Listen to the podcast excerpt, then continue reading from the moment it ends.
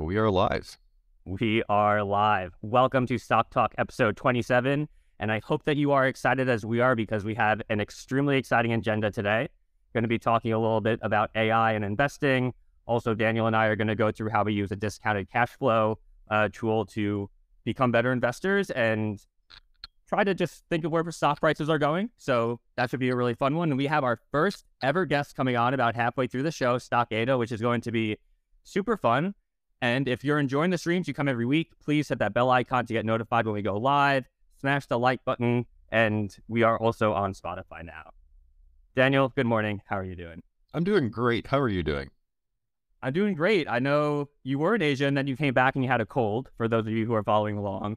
It doesn't sound like you have a cold and you look well rested. So are we are you back in the Canadian groove now? Everything, all the, you know, everything shaken out from the trip? Yeah, we're back, baby. We're ready to go. also, uh, before Stock Auto comes on, I just want to let you know it's not Stockado, it's Stock Auto. But yeah, we have our first guest later. It's going to be awesome. It's going to be fun. Well, you can tell it was our first guest. I just had a really good crash course in making sure that you can pronounce the name correctly. So hopefully that is a one time, one time. I you. You've so, clearly been preparing a lot. it just looks like well, actually, I just argued against myself. I was about to say it looks like avocado, but then that still doesn't back up how I pronounced it. Anyways, more important things to get into today.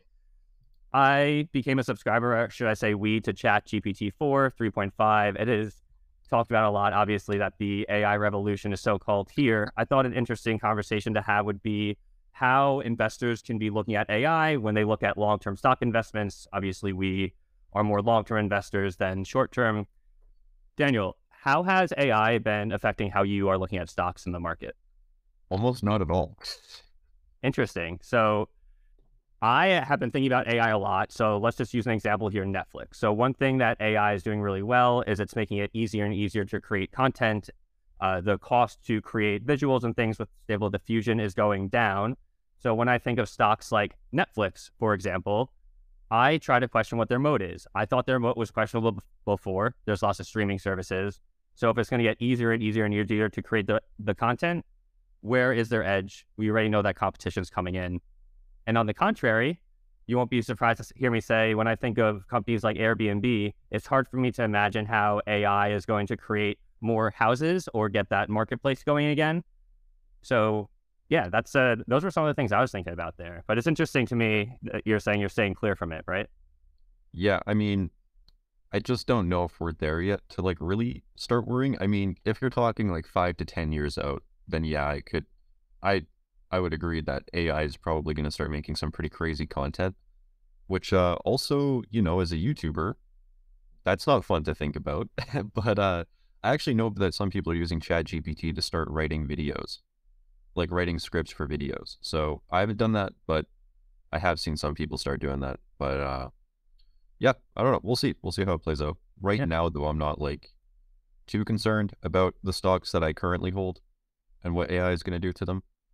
But well, you do hold a couple stocks where I think AI definitely has a huge gameplay. So you are a shareholder in Google as well, correct? Yeah, but I mean, they've been the leader in AI for like over a decade. So I don't we've talked about this before. I just don't know what's going to happen yet. So I think it's a little bit premature for me to like make moves in my portfolio when I haven't seen anything happen to the fundamentals or the numbers yet. Like, because everything right now, I think is just speculation. Like, who knows? Netflix may maintain some sort of moat. Maybe they'll be like the AI content generator. They'll have some formula that works better than everyone else. We just don't know yet. No one knows. So yeah. I don't I don't want to make moves in my portfolio based on just what I think is still speculation. I definitely agree on the speculation note because you can come at this from two sides. On one side, AI is going to theoretically speculation, but we see it bringing down the cost to do things like create content, stuff like that. So you can then say, all right, well, if the cost is going down to produce content, then it's going to be easier and easier for people to just use prompts to make shows and things like that. And you start to question, well, companies like Netflix are spending, you know, tens of millions of dollars on content. Amazon's doing that too. However, you could also see this as a positive thing for them because they could also obviously use these technologies. I was just about to say, yeah, I was just about to say. I mean, you could flip that and be like, oh, well, maybe their their cost is going to go down massively, which makes them much more profitable. Like, who knows? Yeah. And I can say as a consumer too, like other conflicting things I feel is there's a real conversation about search here, right? Like, is Google set up to win because they have the most data? They're already ingrained in your search bar and everything. I think that's a huge moat. But you also, you know, even for me as a consumer, I started paying $20 a month for ChatGPT 3.5 and 4 this week. And not, I'm now using both that and Google. Now, I'm not going to make a claim. What does that mean for Google's business model? Like you said, it's a lot of speculation at this point. I guess I could just say, at least for me as an investor, I am looking at it a lot. And like you said, it's mostly observing, but I definitely believe it will be changing things in the future. One thing I find interesting though is like I've heard a lot of people say that ChatGPT and Google, like the use cases are pretty different. So have you noticed yourself doing a less Google searches now that you have ChatGPT or are you using ChatGPT for like a totally different use case? it is completely about access. If I had ChatGPT available just like Google was, where I have a Pixel, but I, am a Google fanboy, so my phone's Google, everything's Google. It's just right there for me. But I find the answers are usually a little worse. There are some small use cases where I know Google will get something right and I don't want a huge conversation. So there are still things where the conversation is actually annoying. And of course, everyone feels like Google could just flip a switch and kind of turn this on as well. So what I'm hoping for as well as Gmail integration and things like that, is to just have it already integrated in my Google products where OpenAI, ChatGPT, I still need to like log in through a web browser, go through this extra step, which might sound like, okay, cool, first world problems that you have to log in. But I think ease of use is incredibly important, especially from the consumer stand. Yeah. I've, I've been uh, taking a look at the search um, market shares, and Google's market share is still maintaining. So so far it looks like it's not really making too much of an impact on their business. Yeah, well, well, we'll see what happens. And good morning, everyone, to the chat. A little bit too many names to run through them all today, but appreciate you guys all coming. We would love to hear some of your opinions on this as well. If you want to drop some comments there, and if you're just lurking, again, make sure to hit that like button if you're enjoying the stream. Really helps us get more reach. Let's uh, let's hop into some DCF stuff. I was just about to say that. Leave us off with the first stock here, Daniel. All right, so I am going to show everyone oh wait, how do I do this? Let me do this. Um, I'm going to put this over here, and then I'm going to do this. Boom. You guys can see I'm rating our. I was going to say there's a little sneak peek there. the subscribers only newsletter that's going to be sent out later today. If you if you want it, you got to be a subscriber to Stock Unlock. okay. So from the perspective of a newer investor, Daniel, what flow do you walk through, and what would bring you to this type of tool? What kind of questions are you looking to answer with? Okay, so this is our discounted cash flow calculator, DCF for short. Um, this is basically a tool that a lot of, I think not very many beginner investors use this. And to be honest, when I was a beginner investor, I did not use a DCF calculator. I still don't use this as like the holy grail of investing or, you know, like if if I run a DCF and it says that a stock is undervalued, I'm not going to be like, okay, I'm, I'm buying it today. You know, it's a part of the analysis, not the full analysis for me. And it just try, I use it to try and put things in perspective to understand how a stock is valued today. So that's one thing that I actually do with the DCFs. I try to understand what is currently being priced into the stock right now.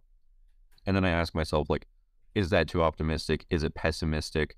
And then is there an opportunity there or should I be avoiding it? So we're going to take a look at Apple first because you know what? I'm not going to give you my opinion. I'm just going to show you what I think. So, well, I, no. That may have been worded stupid. I'm sorry. Anyway. No, no, it's uh, this, is, this is all, what live show is all about. Um, yeah. I was gonna say just one quick thing for the for the newbies here who don't know how to approach this. I think one thing you really need to understand is earning multiples. So that I think would be the dependency on really understanding these tools, learn about price to earnings ratios because this is a forward projection. And thank you for letting me do that quick interruption. What, which one are we going to look at here, Daniel? Okay, so for Apple, I like to look at the free cash flow and I'm going to use 10 years. I like to have a little bit longer of a time frame. So what our discounted cash flow calculator is going to do is you can select the metric you want to use. We have a couple videos on our stock on the Lock YouTube channel going through when I believe you should use earnings, free cash flow, operating cash flow, all of it. Those are very in-depth videos if you want to know what metric to focus on. So with Apple, I believe free cash flow is the best. Um, again, I want to project out 10 years, and what we do here, we automatically do the autofill. You can turn that off. But over the past 10 years, Apple has grown its free cash flow at an annual rate of 8.63%. So basically, our DCF will take this and then just project it out over the next 10 years. So what it does is it makes the assumption that Apple is going to grow over the next 10 years as quickly as it did over the past 10 years. That's the best we could do. Um, I don't know if you want to believe in that or not, but uh, I think that this is actually a little bit too optimistic in Apple's case. I think that they're probably going to grow at like 5% or 6%. Let's be optimistic. Let's say 6%. Yeah, and, and one call out on this, especially for newer users, the autofill is a very great feature in Stock Unlock since it will seed values that our software, just looking at past financials, think are sane. However, it's definitely up to the user to really understand what's going in here since the price that's going to be output that Daniel's driving us to is very dependent on your input. So this is not a real estimate or any kind of guarantee. It is the investor putting in what they think will happen to the business. And based on how it's traded historically, if the stock does grow, you can create some reasonable theses around, okay, this stock might actually be worth X in the future based on how it's grown in the past. But yes, very good point there that it is a little dangerous to just take those at face value and not understand them. So it's worth turning on education mode for new users. And we got question marks in the video to walk you guys all through it. Yeah. And then the next thing is the shares outstanding growth rate. They've bought back about 4.7% of their shares outstanding annually. I, they're probably going to continue doing that in the future, so I'll leave that. Price ratio over the past 10 years on average has been 16. I'll just leave that. And a 10% discount rate is basically the rate of return that we want. So basically saying over the next 10 years, if Apple can grow free cash flow at 6%, buy back about 4.7% of their shares, and trade in line with their historical average price to free cash flow, then the stock's fair value is $111 or 32%, basically 33% if you want to round up, below where the stock is currently trading. So this stock today, based on these estimates, will not give you a 10% annual return. It will give you about a 6% annual return. Sorry, my cat just walked in. so basically, basically, what I'm trying to say is I think that Apple has just become a little bit expensive in the market. If we actually go and take a look, um, go to free. I just want to show everyone Apple's price to free cash flow and what it's been doing recently. Oops price to free cash flow because now it's trading around 27 which is well above its historical averages as you can see it's like actually near the high end and apple's revenue is even it's been kind of stagnant for almost a year now and it's actually starting to come down a little bit. So i think that you know a 27 price to free cash flow for a business where the revenue isn't really growing anymore at least for right now is uh quite expensive which is why you know yeah, that's why I wanted to run it through the DCF and kind of just show my thinking because I think the market is pricing it for quite a bit. Can we scroll down uh, the page a little bit? And I found that interesting too. So you went to the free form to try to validate your assumption, and some people might be looking at this who are on video and say, "Wow, this looks like Apple stock price is going to two x." However, do you believe that that's where their free cash flow will be at in ten years? Because that's the assumption that this calculator is making. And going back to the freeform tool, Daniel, I think that's a really great strategy to look influence for how to put these numbers in you know, their financials and really try to look at their product, see where they're innovating, and not that we can predict the future, but use our best educated guess as to where those will be in the future. Yeah, another... take that down to like two percent growth rate. What would that do to the fair value? Uh, one thing first, what I what I like to do in the DCF, what I just did is change the growth rate to find out about where the fair value is. So you can see for Apple to be fair value right now would basically have to grow its free cash flow at 10.2% to give you that 10% return, which would mean its free cash flow would have to 2.5x over the next decade, which I don't know if it can do. I really don't know. So basically, yeah. I would look at this then and say, I think that this is too optimistic. And this is what the market is currently pricing. So I think that this is too optimistic for me, which means that, you know, I could come to the conclusion that maybe it's not an investment that I would necessarily be happy buying right now. Um, but that's just me. I don't know if Apple's going to outperform or not, but um, yeah, that's just kind of my opinion on it. Yeah, I mean, we can go into a hole on Apple. I am just not a consumer of Apple products. I know you aren't either, so we might have a pretty unfair conversation about it. But they've obviously built a dynasty, and it seems like the world's running on iPhone or at least half of it. So, gotta give credit where credit's due. But will they continue that in the future? I don't think so. Yeah. Um, actually this was another one I wanted to do, Jake. Let me know if you want to run through one. But someone just asked, what would be the fair value of Equitable Bank? And could you show another example, maybe for Microsoft? Yeah, thank you so much for that suggestion. Let's let's do it. I, have got one, uh, but we've got time. I think we have about 13 minutes until Stock Auto is coming on. Pronounced it correctly that time. Thank you. Yeah. Okay. Um, so we've already explained the freeform tool now, so I am just going to run through really quick. So with Equitable Bank, this is a bank. So I like to use the earnings number. Now, again, we have the autofill on, so this is all of Equitable Bank's just numbers over the past decade. I like to be a little bit conservative whenever I'm doing these, so I actually don't think Equitable Bank is going to grow at about 13%. I'm going to be a little bit more conservative, just say 10%. Shares outstanding growth rate, I'm going to leave that the same. Price ratio, leave that the same. Actually, uh, no, the price ratio, I think that over time it's going to expand and they're going to be more in line with other banks. So I think it's actually going to expand to about 10. And this is a great mindset too, right? I mean, as other investors go and use these tools, these are the exact questions you should be asking yourself. Yeah. Also, this isn't the best right now because Equitable Bank had some major one-time charges related to an acquisition, so their earnings is actually down right now. But anyways, we can over, we can override the last metric, which is a feature that a user actually asked for that we added a month or two ago. Uh, yeah, I don't have the number up on the top of my head though. Got you. So, yeah, maybe I should do that honestly. Let's do Microsoft because I would. This isn't going to give an accurate picture because I don't. You, you are not a shareholder of Microsoft, correct? Because I am. I am not a shareholder of Microsoft. Microsoft, I would use free cash flow. Um, all right, so let's just take a look at their autofill metrics. So this is just projecting the past 10 years out. And this says metric growth rate of free cash flow about 9%, buying back shares, yep, price to free cash flow ratio of 23, 10% discount rate. Sorry, 10%. And that says fair value is 31.5% below where it's currently trading and about $196. So based on Microsoft's historical their last 10 years, if they do that again and they grow at about 9% over the next 10 years annually, then the stock looks like it is actually expensive. So what would they need to do? Let's do 13%. 13.5. Okay. If we scroll down, what would that bring the total value to at the end of 10 years? Yeah, um, I'll take a look at that. But basically, Microsoft right now is priced as if it's going to grow its free cash flow by 13.5% a year over the next decade which would end up being $211 billion in free cash flow. They did about 60 billion in the trailing 12 months. So they would have to basically triple, more than triple free cash flow over the next decade to just be fair value today.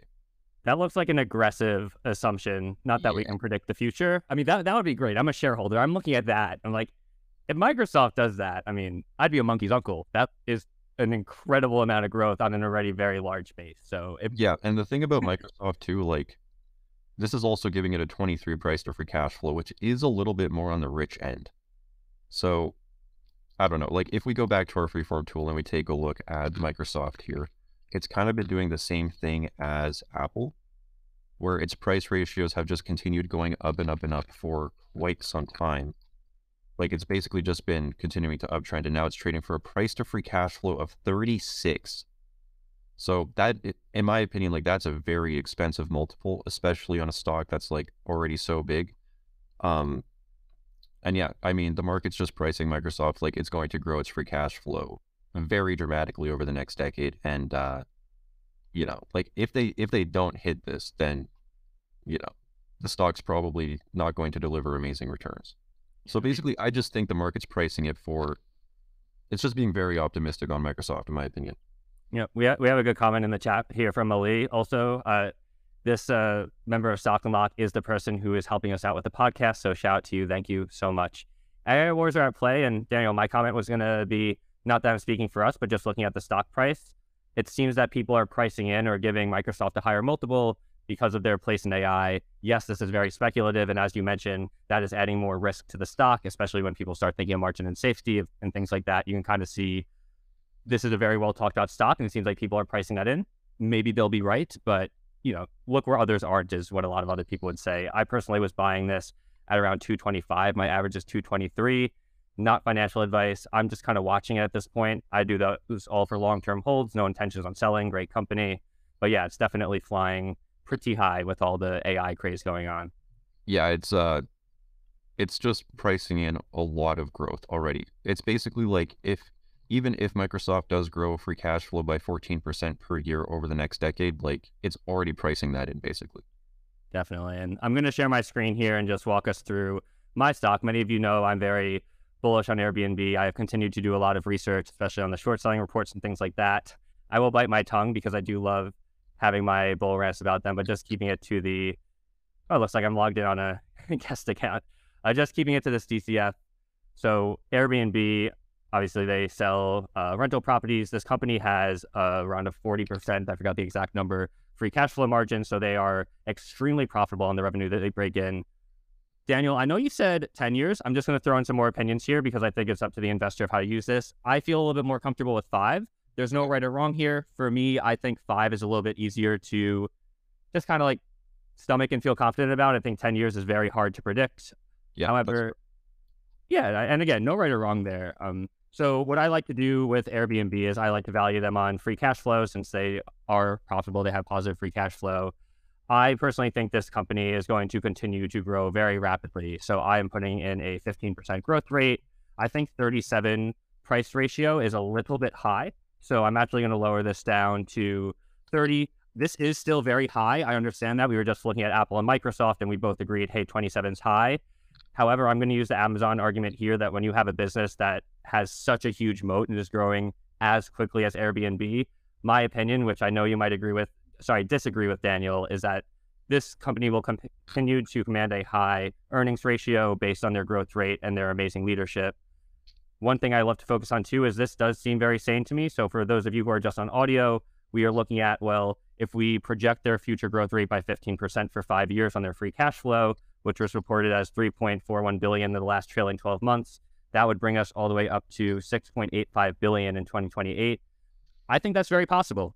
Just my opinion, not financial advice. So, you know, we've been running through these numbers a lot, but these are the tools I like to use when thinking about long-term stock prices. This is obviously a big bull case. I think you should do your own research, and there are people who disagree with me here, but these are one of the reasons why I love Airbnb. And as they make more money, I continue to see them having very, very high free cash flow margins and being a very profitable business. So, any any comments here on Airbnb, Daniel? Any uh, fun arguing you want to have uh, about this one? I just, uh, I think those are pretty optimistic numbers. Yeah, that's the that's the sign I'm taking on this. I'm very bullish on Airbnb, and that's what makes investing fun. I, I do know we did have some comments on the last stream. I just want to let everyone know Daniel and I are super close friends. If anything comes off as like a little bantery. I mean, that's just how we are and our personality. But rest assured that you know we we are both very happy and feeling good about things. I can also definitely make sure I'm standing up for myself if I feel that Daniel ever crossed the line. But Daniel, I don't think you ever do. I I genuinely love when we disagree on things. I think it's a lot more fun than when we agree. Personally. Yeah, I I uh, I just got to stop bullying you. Anyways, all right. So I while Jake was going through Airbnb, I went to Equitable Bank's most recent earnings report for the full year of 2022. I found their adjusted net income rate here of $326 million. Again, they did an acquisition in 2022, which they had a lot of one time expenses. Personally, I'm happy to remove those because, again, I think that they're one time expenses. So this is like what the bank would have done without the acquisition costs. Um, so going forward, this is probably what they're going to more likely produce in the future. So what we can do over here on our DCF tool is add in the most recent metric override. So if there is some adjustments you want to make to the numbers, um, you can enter in the number that you essentially want. And that's what I'm going to do here for Equitable Bank.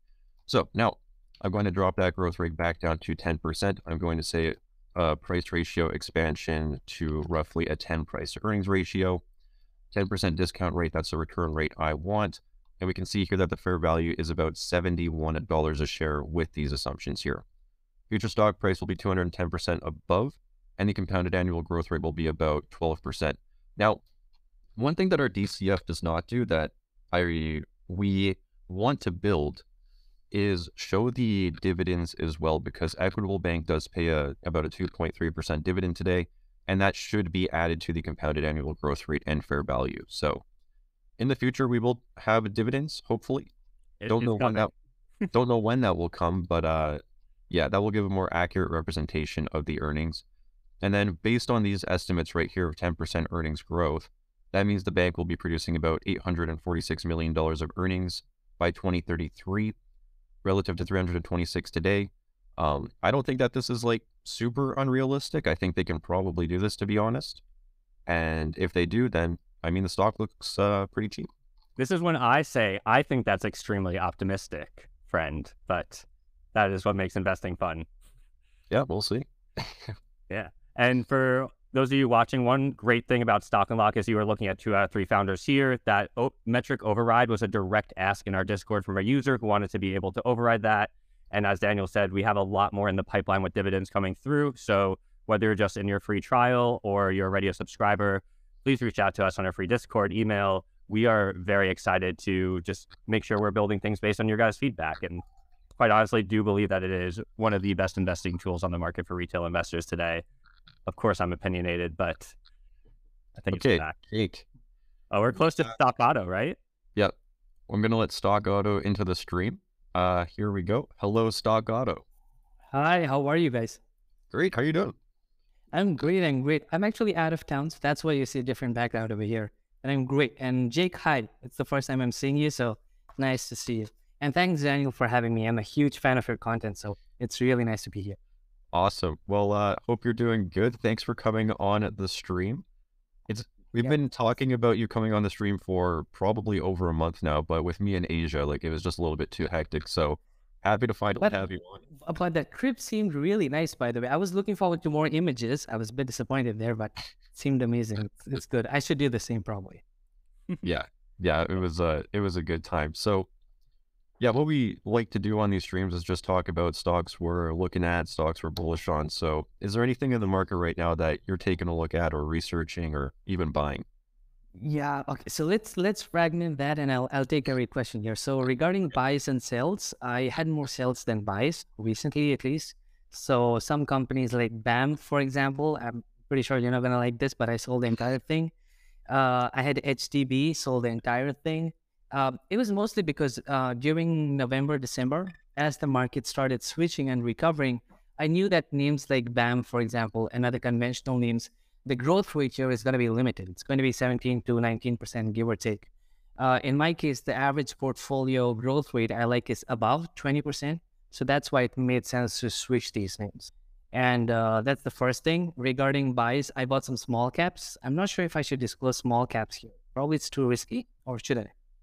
That that is totally your call. Just know that you would be representing Stoccato and uh, as opposed to Stock and I've- there. I- I, I, I tend to avoid the ones that are too small cap, so I'm invested in one that's Okay.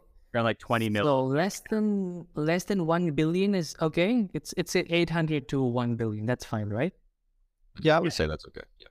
Okay, so so the name is Alpha Group. It's it's a British small cap anyway, so that's why I'm not so worried because it's not available to U.S. investors. So it's an FX management company. It's growing by 40 or 50 percent every year, 40 percent EBIT margins. So it made sense to switch towards these things. And regarding the mar- one, uh, so the ticker here would be they changed it ac- actually. So let me give it to you. Just give me one second. It's ALPH, and that company is growing by forty percent every year, and they expect to maintain that momentum, if not increase the growth rate here because they introduce some new products here. So eighty percent is FX management. So let's imagine you guys, for example, you're based in let's say you're based in the US and you're selling to European clients. So you have the FX management there. So these companies could actually give you tailored solutions. And that's why it's growing at such a rapid pace. And now they also now they launched a new product, which was for asset management, alternative asset management. And that product is also doing like 60 or 70%. But once again, it's a small cap, so please uh, keep in mind it's really volatile, risky, very liquid as well. Yeah. And uh, regarding the overall market, I track so many sectors, man. It's it's great. Like uh, retail, tech, AI, because I know you were talking about AI just a minute ago. So I track all these names just to see where the market is heading, and if I can just take one or two trends every year, that really helps the portfolio out. Definitely. And uh, we are making history now. You are the first guest. I think that there are a few people in the audience who are familiar with you, Stock Auto. There's probably a few who are not. So I already love that we started off you're selling stocks, Daniel's holding. I love this. Maybe you could take just a minute or two just to describe your investing style, specifically around are you more long term, short term? I know you said you go cross sector. Like, what is your vibe? Where do you specialize? Are you a generalist? Uh, yeah, I, I wish I had a fixed answer to this. I had a feeling this question is going to show up, and uh, I was thinking, how can I actually answer this? I was preparing since yesterday. So let's see if I actually nail this. Uh, I don't have any criteria. I genuinely don't. But I will say this like the first metric I like to start with is the revenue growth. Like I focus on profitability, margins, free cash flows, everything. We'll talk about this in a minute. But I start with the revenue growth because if your company isn't growing by, let's say, 15 or 20%, there are certain economies like India, for example, the economy itself is growing by 8 to 10%. So just invest in an index there and you'll be just fine. So if you're taking some risk, investing in the market, you might as well get compensated over here. So I start with the revenue growth because when it comes to margins, yes, okay, you can improve your margins from let's say 15 to 20%, 25%, but eventually you hit a ceiling over here. So starting with the revenue growth and then everything falls into place. And then operating margins, I don't have anything fixed. Like I could go with a company with 15% operating margins as well. And uh, when it comes to free cash flows and stuff, if a company is reinvesting everything they have, you won't see free cash flows. Like for example, uh, and this is why I suggested one company in the previous stream. I suggested a company called Floor & Decor. So if you check their cash flows, you'll notice they're actually negative. And they said it'll be negative for the next four to five years. But then when you understand the dynamics behind that, this company is growing by 30 to 35%. Just so everyone knows, this year it's it's going to witness a slowdown, just so you know. I'm going to warn you. But if your company is growing by 30, 35%, and they can reinvest everything, obviously the free cash flows won't be there. Mm-hmm. And then if you take operating margins, that that's also I need to be flexible there. Uh, for example, just so you know, I own Palo Alto. If you check their margins, you'd say, well, the margins are pathetic. But then you see, well, it's actually because they're spending so much on sales and marketing when they don't have to. So, for example, Jake, just two minutes ago, you were talking about Airbnb. That company is so amazing because they have variable costs. It's not so much fixed costs. Sales and marketing in 2020 and 2021, Airbnb decreased it completely. I think it went down by 80 or 90%. Tell me a business that can take that variable cost down so much and still grow. That's what happened with Airbnb. So they're a verb now too that that precisely their consumers. Exactly, that's the thing. So uh, all these things, I need to put them into perspective. So I just don't see the headline like 30% operating margins. Not a big fan. Let's skip it. I don't do it this way. So I just study each item and see if it fits. But I start with the revenue. That needs to be there for sure. That was a great intro. Thank you. And Daniel, I'm assuming that we both have the same question. So I just want to dive a little bit deeper into that. One thing I'm sure that we would agree on is companies need to make money. And when they're not making money, the money is coming from somewhere. And I think that there are in tons of incredible growth stories. And I totally agree with you. We could look at Amazon where revenue is going up, people are reinvesting, you don't see the cash flows. However, there is a other side of this coin, and we need to maybe find a middle point where if a company's just burning money forever, that also isn't good. So when you start threading that needle there, maybe we could even think of an Uber, right? Because you looked at their revenue maybe back in 2019 to 2021, and then their operating income like went like that. So what is like a level of unprofitability that you see, and are you looking out and saying, I expect that this company to flip profitable at some point? Are you like riding a swing trade saying, their revenue growth, they can do whatever they want with that. Because uh, that does go, I think, a little bit uh, against the grain of what we do, we do here at Stock Unlock, which again is not right or wrong. It's why we love getting alternate perspectives of different sure. types of investors. So I don't think it's alternative perspective. Maybe I'll try to defend myself here. It's just I'm investing two years before you. So I'll explain what I mean by this. If you take a company like, once again, we take Palo Alto because it's one of my biggest holdings. So this company wasn't profitable just two quarters ago. I invest and it became profitable the next quarter itself. And now the EPS is going to grow by 50 to 60% because that scale kicks in. So it's not like I'm investing in companies that are just burning money. It's just the market doesn't see it's profitable, so they're cheaper. And then just in the next three to six months, they become profitable. So just yeah. two months ago, I bought another company. It's also small cap, so I won't name it here. I just hmm. bought it, and they said in the next two quarters, once again, we are going to become profitable. So you get actually multiple things at the same time. Firstly, you get the re-rating happening because it was cheaper, now it becomes expensive. Then the revenue growth rate kicks in, and then you have the margins which expand significantly. So I'm just giving myself multiple catalysts because I don't know which one will kick in. Now, if all these things kick in, then it's freaking amazing. But at least this way, I have some choice. If market is not happy with the revenue, it's happy with margins. If it's not happy with margins, it's happy with a cheaper valuation. So it gives me multiple optionalities to play with. Definitely. Yeah, So I- it's, I uh. Sorry, Daniel, go ahead. No, it's definitely interesting, and the the stock unlock uh, subscribers newsletter that I'm writing right now is actually on a business that's flipping to profitability right now. Um, Nubank. I'll just tell everyone it's the Sure. Berksh- Berkshire Hathaway growth stock, and Yes. yeah, you can see it. Like they're unprofitable, and then every quarter they flip to profitability, and now they're starting to generate hundreds of millions. Yeah. Um, I definitely don't think it's black and white. Like, for example, over the past couple of years, we saw a lot of Cathie Wood stocks, if you want to call them that, where they grow top line, but they dilute shareholders so much to grow revenue by 20, 30%. So Yes. I definitely don't think it's just like a one size fits all. And I like that you kind of analyze the business itself and try to really understand, like, okay, they're unprofitable right now, but they're going to be profitable. How are they going to do that? And is it realistic?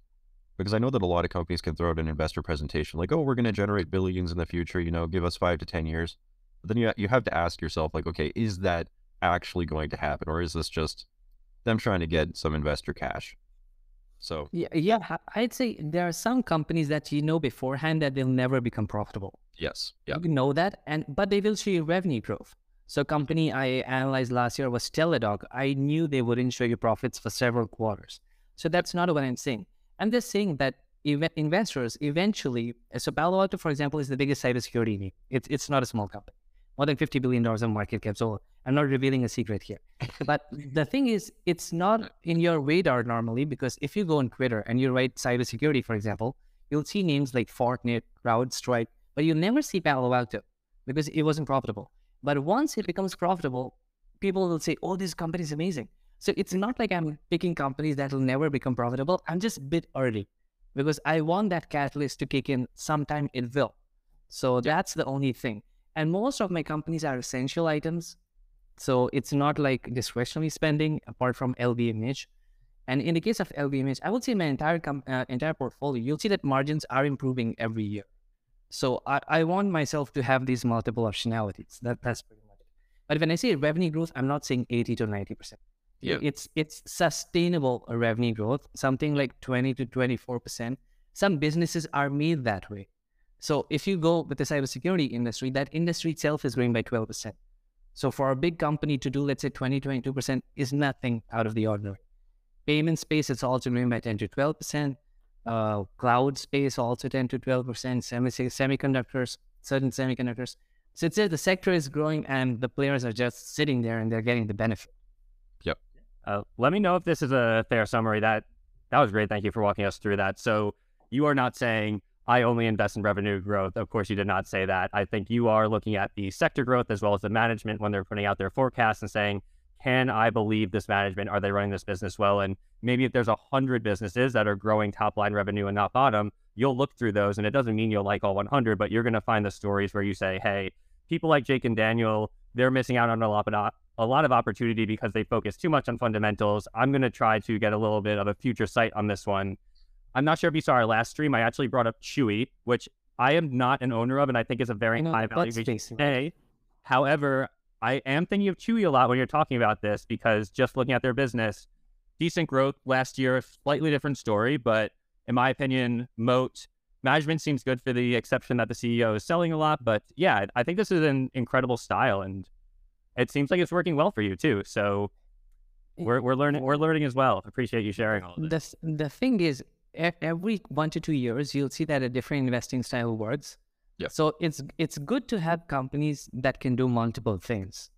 Like firstly as i said essential items you you'll spend them every year. So like you said chewy or zoetis these two companies that are in the pet space they will grow every year. Now i'm not saying chewy is going to become extremely profitable that's not what i'm saying but when it comes to growth there will be there even during bad years. If we take this year many companies will witness a slowdown. We already expect that. But if your company can grow by for example daniel likes hdb so if you have a market where the market is growing by 2%, but certain companies can grow by 20%, obviously they will do well, even during bad times. So having that sustainable revenue growth actually helps you during those tough times as well. Because the market knows, oh shit, my company is growing by 3%, but Costco is growing by 10%. So it gets a premium as well. So during bad years, the performance is just 10%, plus you add a re rating as well, and you get decent gains. So last year, for example, I knew that this wouldn't work. So I had safer names. But now I know the market is recovering and people are going to take more risk. We can see this with certain companies where they're going up by 100 or 200%, like NVIDIA, just like that. So obviously, people are willing to take their risk. So you need to position yourself accordingly. So how long do you typically hold the stock for? Does it vary? I mean, are you a swing trader? Do you normally buy and hold long? Is it No, different so- for stocks? So I don't want to label things, but I, I'll give you an example here. So uh, I'm not a trader for sure, but the longest holding I have is last five years, six years. If it works, it works. Like Microsoft works, it sticks. So you just hold it. But last year, for example, I realized Google was one of my biggest holdings and I don't have it anymore. I have it in my family's portfolio, but I don't have it. I realized many things are changing and I just don't want to be involved in it. It, it, it depends. It varies. But for example, stocks like LVMH I have since 2019-20. Microsoft as well.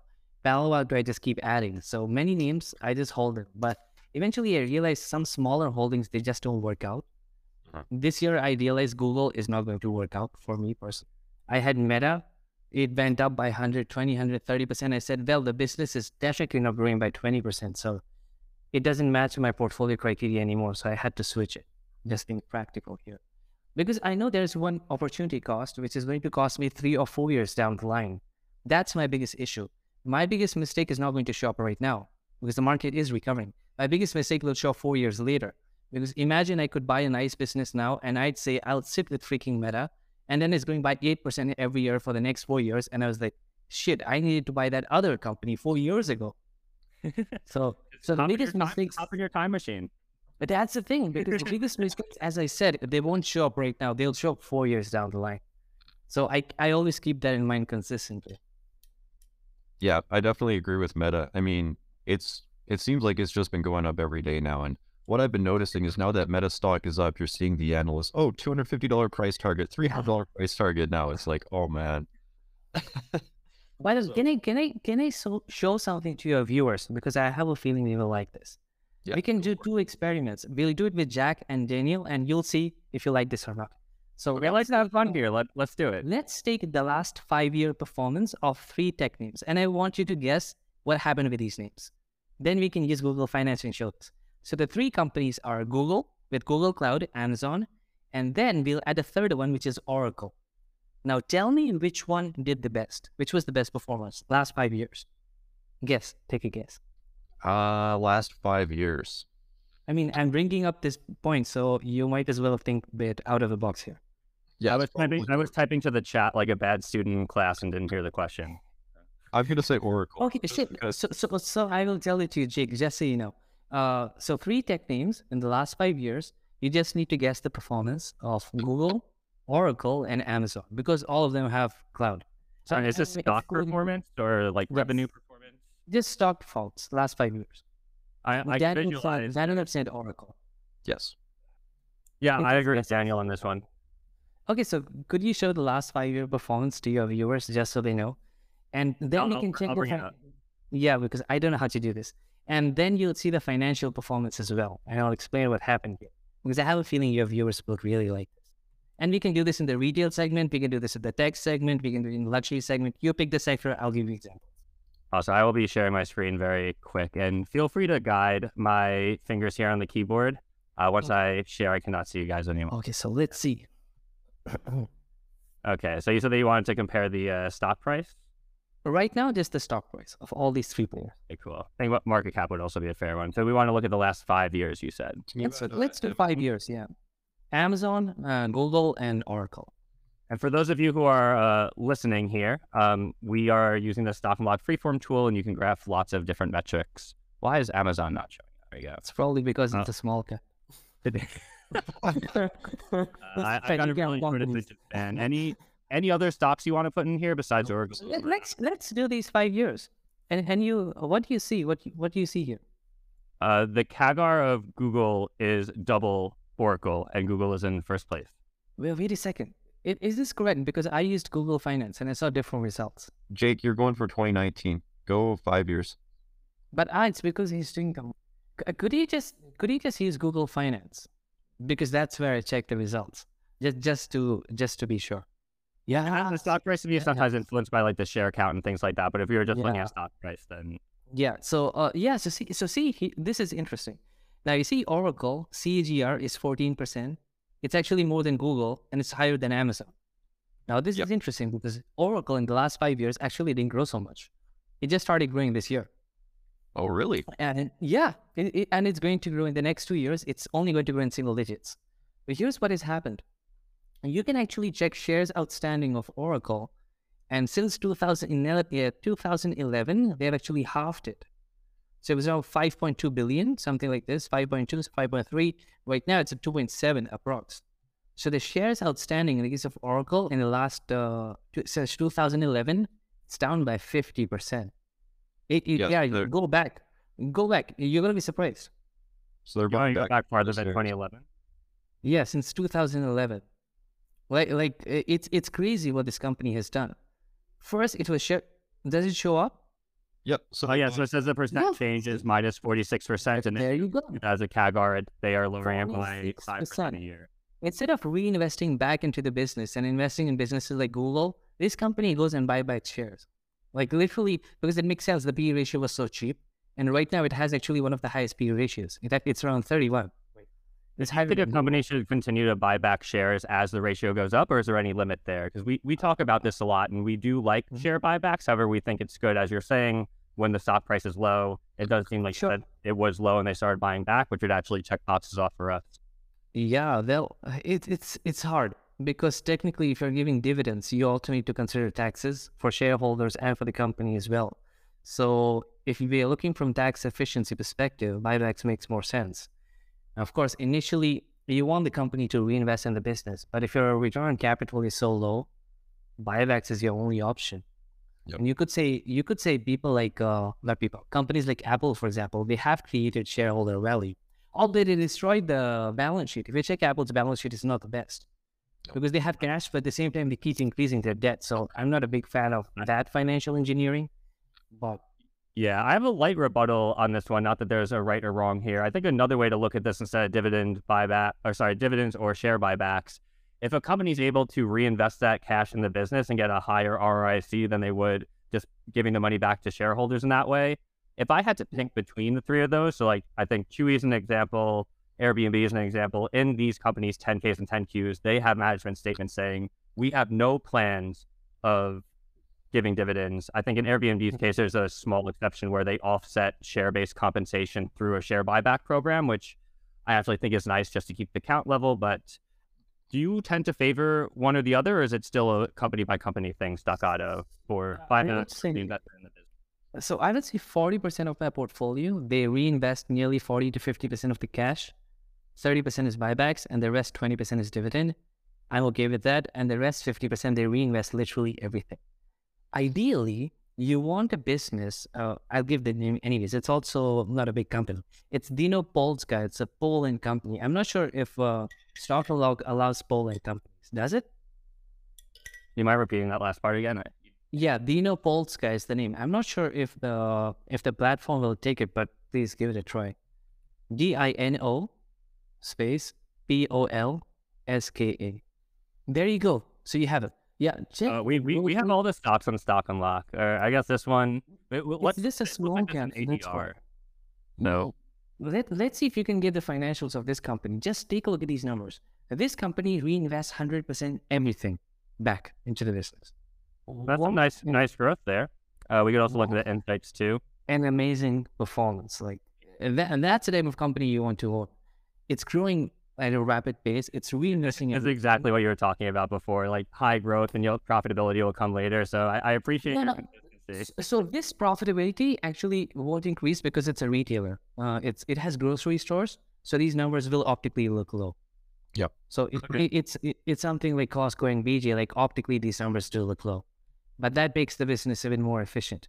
But uh, like it, it gave you literally everything. Like seriously, you can't complain. It gave you revenue growth. The business was growing. It's sustainable. Margins are sustainable. And the stock performance, it literally blew everyone out of the water. Like take any company you want, take freaking Costco and compare it with Dino Polska, and you'll realize that it's leaving Costco far behind by a wide margin. Wow, yeah, that's some pretty serious uh, performance right there. You can also add BJ's because BJ did better than Costco, but. DJ Polska just leaves everyone behind. Like seriously, like there's a wide gap, wide gap there. Well, uh, yeah, the data here on Stock Unlock is backing up every point you're making. So There you plus go. one. I, I, I'm glad I did my research correctly then. You're good. That's why we have this too. I don't know about you guys. I I like to keep things written digitally, and it's made my memory pretty poor. So Stock Unlock is Well, like my. but I think the screenshot is really good because it just shows you the most important metrics you need, and you can screen everything in just two minutes. So this screenshot is everything you need. Amazing. This one, precisely. Yep. That, that's all you need. Yeah, like this right here shows you really strong growth. ROIC is nice, ROCE is nice, so they're investing their capital well. And the gross margin, the margins are not the best, but I mean, as you said, for this company in specific, it doesn't look like that mattered too much. The stock still performed incredibly well. They're very consistent. So it's not kind of saying, Yeah. like, you know, you can believe that they are going to keep this margin just based on history and saying as long as management stays the same, they stay in the same business. I agree with you. I don't really see this changing. I see the margins are sustainable because it's like Walmart initially. So Yep. they're going basically in rural areas and small villages. So they don't even have any competition. So there's just one store there and these guys will show up just like Walmart did initially. They're literally copying the entire playbook. And whenever they open a new store, the payback period is less than two years. Wow. Like they can re- they can reinvest everything right now and the return on capital is more than 20%. Yeah. These guys are saying, look, don't expect anything like free cash flows or dividends from us, guys. We need to grow here a lot. So that's exactly what they're doing. Uh, Jake, can you check the operating cash flow on that one? Uh, definitely, yeah. And I even have the uh, DCF up for it now, which is a little ridiculous, honestly. But I lowered it down to 20% growth rate, and it uh, still had a very, very high future projected stock price, assuming that it trades at the same multiples. Daniel, is this what you wanted here? Yeah. So for companies like this, um, where they invest basically all of their money back into growth, this is the metric that I like to take a look at is their operating cash flow growth. And this is this is basically exactly what I was expecting to see from this company. It's just nice, consistent operating cash flow growth. Yeah. Yeah, I mean that's awesome. I love that it's such a boring stock too. You can thank me guys later. I'm done for today. See you guys later.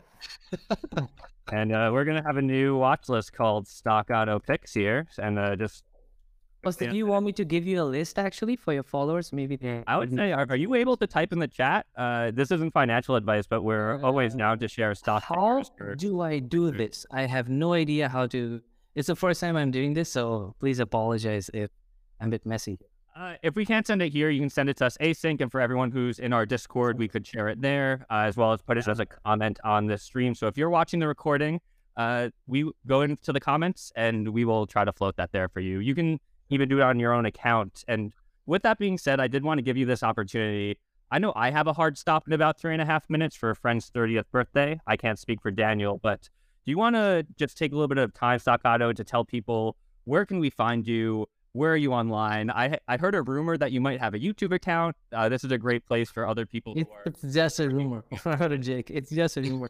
So, uh, don't don't believe those lies. Uh, so I have uh, three accounts. Uh, one is my YouTube channel, of course. The name is Stockado. Then you have my Twitter handle. It's Secret Monopoly. It's basically as I like monopoly companies, like they they are either number one or number two. So I wanted to name my channel accordingly. So it was Secret Monopolies, but I couldn't get my message through. Nobody knows why it's Secret Monopoly. So there you go. So is this and the at which cost? I just want to share the link for everyone. Uh, at Secret Monopoly. Uh, at Stoc- at Secret Monopoly, I believe. Yeah. All right, well we'll post it after. I think I found a link to someone with a very similar name. So apologies. Yeah. So the thing was, so now there's a bot account. It has the same Twitter handle. It's just uh, there's one letter difference. I Yep. tried to report that. So maybe your viewers can help me out here. And then I have, Good uh, we- and thank you so much. And then I have Patreon as well, which I started just recently. So it was everything about my portfolio, and I make content there as well. Yeah, we uh I typed out the YouTube link and we have it on the screen right now. So anyone who wants to go and follow Stockado and uh, check out his YouTube channel is right there on the screen. I would definitely recommend it. Thank you so much. I really appreciate that. And uh, do you have any questions from your viewers? If if you want me to answer anything, I have the time. Um, all right, we have a question right here. Stockado, what's your take on what sectors will perform good in the next five to 10 years? Uh, the ones which performed good in the last two years. because in the last uh, because in the last two years, if you manage to grow, you're doing something right. Obviously, Yes. you witnessed a slowdown this year. So if you're still managed to grow this year, you've got things right. So I've covered the luxury sector. Please go ahead, Jake. I was gonna say, uh, well, I wanted you to finish that one, but I was a little school child with the hand up for a question too. You said something about monopolies before. What's your favorite monopoly? I'd say I'd say AS, ASML. Yeah, let's go with ASML. What? Why? AS, uh, I'd say A- ASML because it's like a tax on everything. Like uh, today we were talking about AI and machine learning and everything else. This is uh, like you need very strong compute power, storage, compute, everything. So just, just taking a small step back for our viewers, just in 30 seconds for people not familiar with this stock, just what, what do they do? Yeah, I, I'll explain everything. So take your iPhones, for example, your latest iPhones. So that these chips are made by Taiwan Semiconductor and there's another company called Samsung. So both these companies, to make the latest chips, they need some machines called EUV machines. And that's what ASML does. Now, so ASML has a monopoly there. And uh, then the previous technology is DUV machines, deep lithography machines. And ASML makes that as well. So the market share there is between 60 to 70%. So that's why I like those. So that's what ASML's business model is. So that's why I like it because it, like everyone needs this company. And uh, what you'll see is normally in the semiconductor sector, uh, companies like AMD or Nvidia, for example, they'll go up by 200%, then down by 200%. As a matter of fact, just for your viewers, take Nvidia stock price last 10 years, 15 years, and see the stock performance. You'll notice every two years it goes down by 50%. You can do this in the last six years. If it doesn't happen, write me back. I'll prove it to you. so, uh, so it's because I'm bored, so I do these things every day, anyways. I'm like, let's see how much did Nvidia fall four years ago. So we hear a lot of what- love for nerdy stock data for sure. Definitely feeling that camaraderie here. I, I love that. I sub, I love and support that, and I encourage that as well. So, so when you see the semiconductor sector, it's really volatile. So it's very hard to find companies that are growing sustainably, and ASML is one of those. It grows every year, and uh, I forgot my initial question. I was about sectors. I know this was great. It was just what what was your favorite monopoly? I think you answered the question well. And one Okay. one interesting thing here, my favorite questions are where we bring up points where we might not see eye to eye and see where we land. I have a lot of respect for you. I think or I'm very convinced that I'm the dumbest person in the room. I looked into Intel stock, I looked into all these semiconductor companies. My background's in software engineering, which obviously isn't hardware.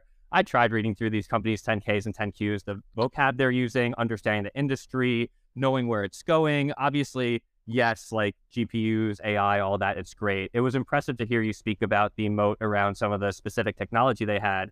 Do you have any advice for me or other people in the chat as to how you could better understand some of these companies? Because right now I'm at water's edge and I, I'm very strict myself. I will never invest in a company unless if I can explain it to a five year old.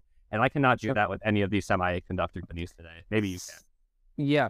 So firstly, I like to correct you just a bit because you said you're the dumbest investor here. I, I didn't agree with that. just so you know. And I say this because it's just we are we are in different stages. Like I've been doing this for eight years full time. So it, it wouldn't be fair to compare your performance with mine and your knowledge with mine. We're just in different stages. That's pretty much it. So it's not fair to say that. I- And I wouldn't I appreciate you. But yeah, no, I, I really do. I I really do mean that. And regarding sectors, well, start start with the easiest thing. Start with sectors that are growing by 10 to 15. That by itself, you'll filter out, I'd say, 90% of the sectors. There are not so many. That can actually grow every year, by the way, not just one year. So like five or six years. So Krishna asked which sectors will do well. So I can tell you the luxury sector will do well, the cybersecurity sector will do well, cloud sector will do well, certain banks in India will do well because the economy itself is growing.